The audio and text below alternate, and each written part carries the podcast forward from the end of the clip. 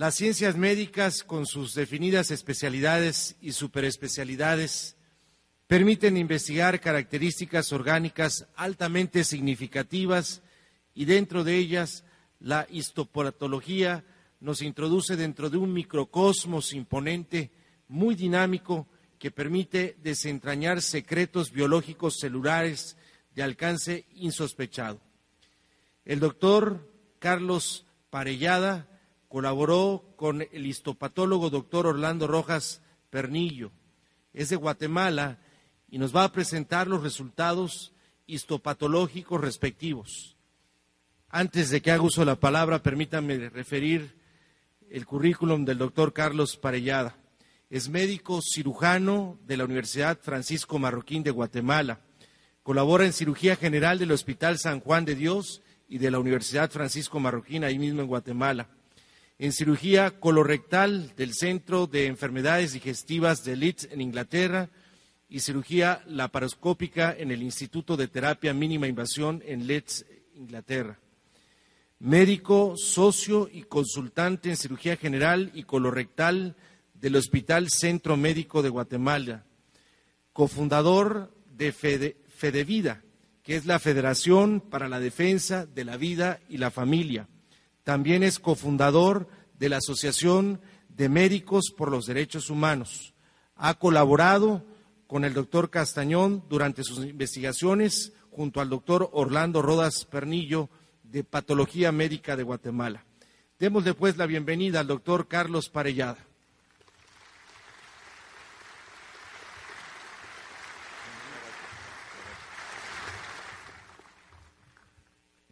Muy buenas tardes. Eh, yo les voy a robar unos minutos nada más. Ya, yo creo que van cansando, pero vamos a ver los últimos resultados que hemos tenido de esto. Eh, en primer lugar, pues yo también quiero agradecer a Dios realmente por haberme escogido a través del doctor Castañón, porque eh, me ha dado una responsabilidad muy grande con esta presentación y con estos estudios. Y también a mi esposa Marisol, que haya sido eh, un apoyo muy grande y una ayuda muy grande en todos estos estudios también. Empiezo con los resultados de lo que hemos eh, visto en Guatemala. Okay. Eh, los resultados que nosotros obtuvimos fue una revisión primero de unas laminías que ya el doctor eh, Castañón había traído, que habían sido estudiadas en California, y más que nada era para corroborar si los hallazgos de allá los podíamos ver nosotros también acá. Nos presentamos, perdón, y el segundo, eh, la segunda fase es el estudio que tuvimos de una nueva muestra. en ninguno de los dos casos, el patólogo con que trabajamos, que es el doctor Orlando Rodas Pernillo, sabía el origen de la muestra. Nosotros encontramos, le dijimos, necesitamos que mires qué es lo que miras acá. Él se puso con nosotros a verlo, nos dio sus especificaciones. Por más que insistía, necesito saber el origen, necesito saber el origen. No le dijimos, dijimos, esto es confidencial, en su momento se te podrá decir. Perdón. Eh, en el estudio de las laminías, nos sentamos en ese momento el doctor Castañón, el doctor Rodas y yo, en un microscopio que él tiene con diferentes eh, lentes para poderlos ver simultáneamente. Y lo primero que se, me recuerdo que vino a la mente es cuando lo vio, le decíamos, ¿qué es lo que mira por ahí? Y decía, eh, pues miro muchas células mesenquimatosas, ¿verdad? Entonces después nos explicó un poquitito de lo que se trataban las células mesenquimatosas, pero los hallazgos realmente venían con lo que eran las, perdón, otra vez. Ok, células adiposas, o sea, células grasas, que se encontraban en varias muestras, y había mucha autólisis, o sea que estas mismas células estaban degradándose a sí mismo, por lo cual no tenían una estructura completamente eh, típica cuando uno toma eh, el tejido eh, de otras muestras, ¿verdad? E interesante, en otras tomas encontramos que habían neutrófilos, que son glóbulos blancos, con unos núcleos que tienen diferentes formas. Encontramos eosinófilos, que eran eh, glóbulos blancos también, que tenían una tinción diferente también, como decía el doctor Sánchez, con hematoxilina y eosina. Y algo interesante que se encontró fue una célula vacuolada en este lugar. Esta célula vacuolada Al final de cuentas, de tanto verlo, parecía un macrófago, que macrófago es un tipo de glóbulo blanco, el cual es de una característica de mayor tiempo de cronicidad o de evolución, el cual se miraba que estaba fagocitando o que tenía dentro de sí células grasas que estaban autorizadas, o sea, como que estaban degradándose y el mismo macrófago estaba haciendo un proceso de limpieza. Eh, seguimos acá, donde estaban los glóbulos blancos, se miraban múltiples estructuras de glóbulos rojos, cuya forma también tenía cierto deterioro, por lo cual no se miraban eh, muy bien, sin embargo, daban la impresión de que estuvieran en cúmulos, por lo cual podrían estarse formando hacia coágulos o únicamente estaban un poquito más deterioradas. Posteriormente, se encuentran también estructuras fibrilares, que las cuales también estaban deterioradas, con núcleos visibles, que esos son los núcleos de las estructuras. Aquí hay otros núcleos, que eran sugestivos de miocitos, que miocitos son los, las células de los músculos, ya sea estriados o podría ser en un momento cardíacos, pero más que nada músculo estriado. A nosotros era muy difícil de determinar en este momento. Ok, entonces esto más o menos corroboraba un poquitito los, las laminías que se habían traído del estudio de California y lo cual nosotros corroboramos acá. Posteriormente, nosotros tomamos una muestra, eh, personalmente yo tomé la muestra con el doctor Castañón. Lo interesante fue que cuando tuvimos eh, la presencia de la hostia consagrada con la parte roja, cuando hicimos el corte, el corte de la hostia realmente era como cuando uno parte de un pedazo de pan fresco. O sea, hemos tenido hostias cuando las hemos consumido que están duras, frescas, no están como el pan viejito. Y estas hasta sonaba cuando uno hacía el corte en la hostia.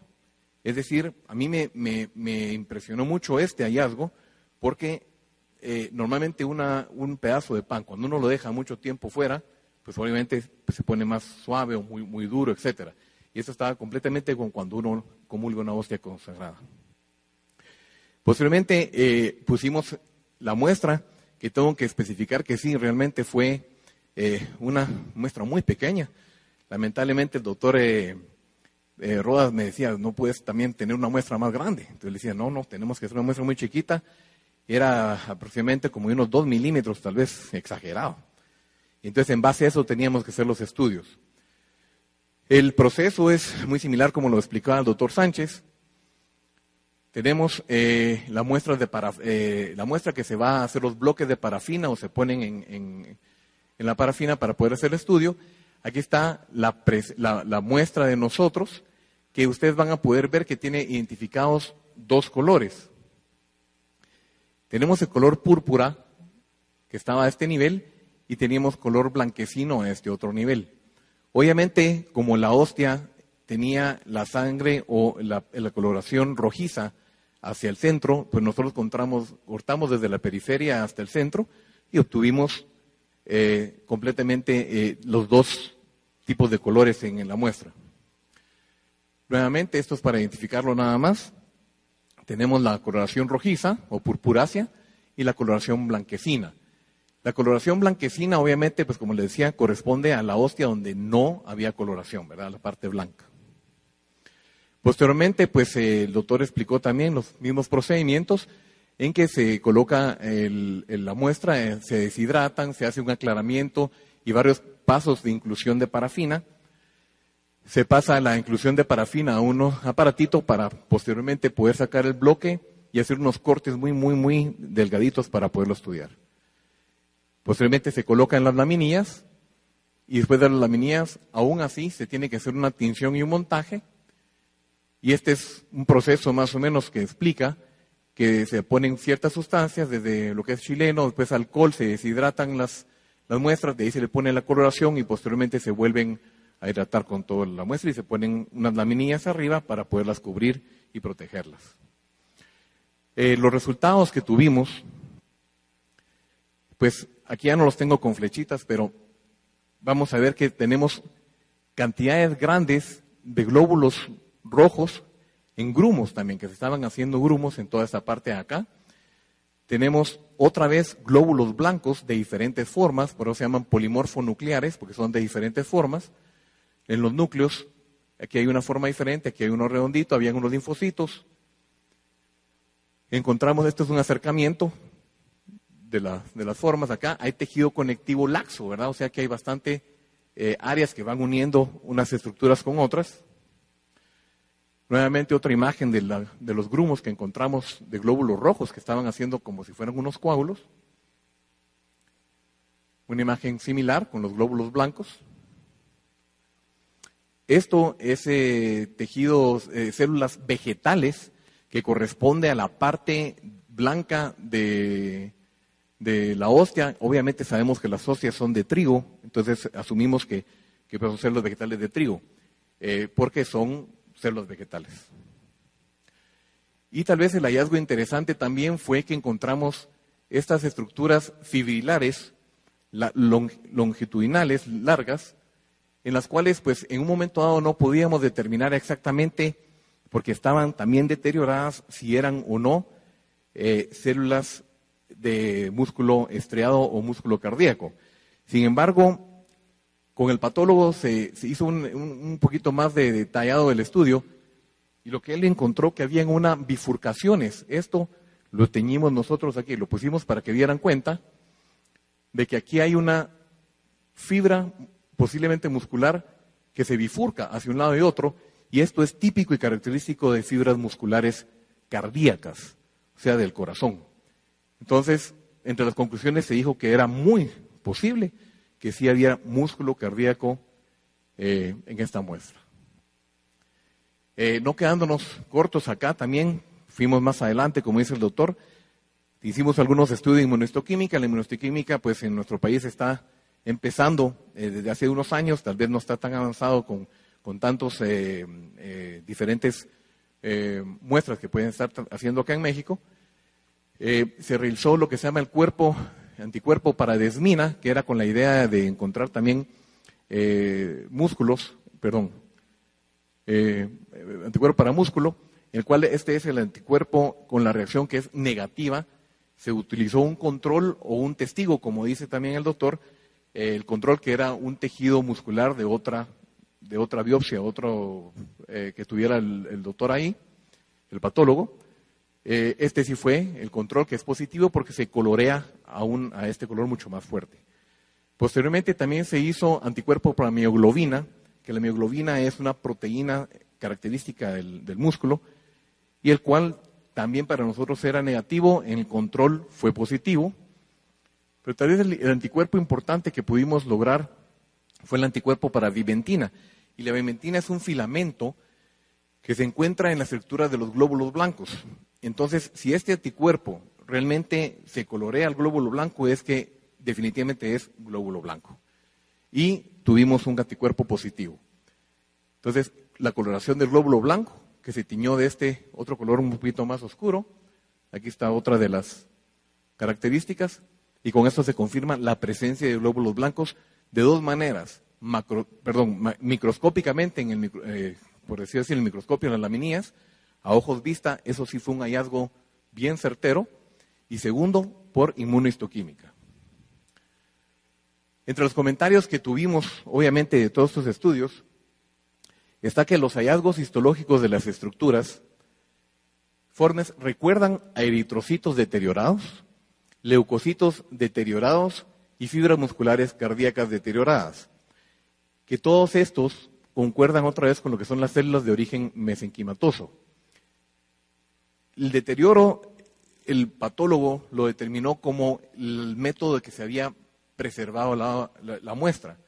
Obviamente, como no estuvo nunca en formol o no estuvo ningún método de preservación de los que usualmente usamos, él consideró que esto pudo haber afectado la muestra.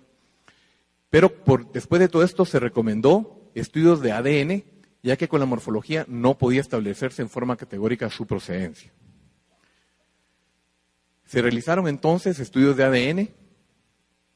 Esto se hizo en el Instituto de Investigaciones Químicas, Biológicas, Biomédicas, Biofísicas de la Universidad Mariano Galvez de Guatemala, en el cual, después del estudio, igual tuvimos problema con eh, la licenciada, la experta en este tema, en que nos decía, necesito saber el origen de la muestra.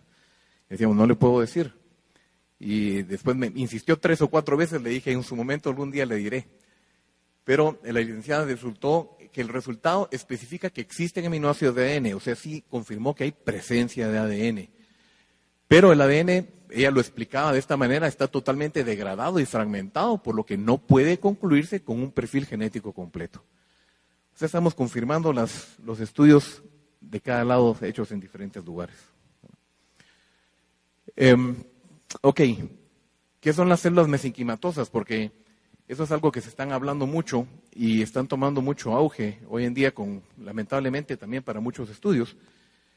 Em, de una manera muy sencilla, yo voy a tratar de explicarlo. Traíamos una animación un poquito más larga, que era un poquito más difícil, solo voy a pasarles como 10 segundos de esa animación. Pero las células mesenquimatosas es cuando ya está el, eh, después de la concepción, y esto es para cualquier ser humano, que todos somos aquí presentes seres humanos, para cualquier eh, momento de la concepción, donde ya empieza la división del, del embrión, que empieza desde dos células a cuatro células, a ocho células, y posteriormente se hacen múltiples células hasta llegar a una forma que se llama el blastocisto, en el cual en el útero se implanta y este sería el blastocisto en este momento que estamos hablando de unas 7, 8 semanas. Y aquí es donde voy a pasar un poquitito la animación.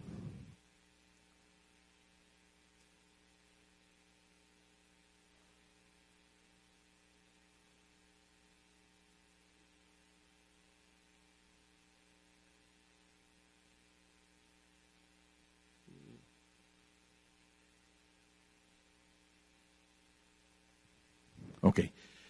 Y es que después de ese desarrollo, hay una parte donde están dos líneas de células que se llama el epiblasto o el ectodermo y estas amarillas que se llaman el, el endodermo. Y de ahí se originan estas células rojitas aquí que se llama el mesodermo. Y esto estamos hablando que es la primera y segunda semana, perdón, tercera semana, vamos a bajarlo aquí.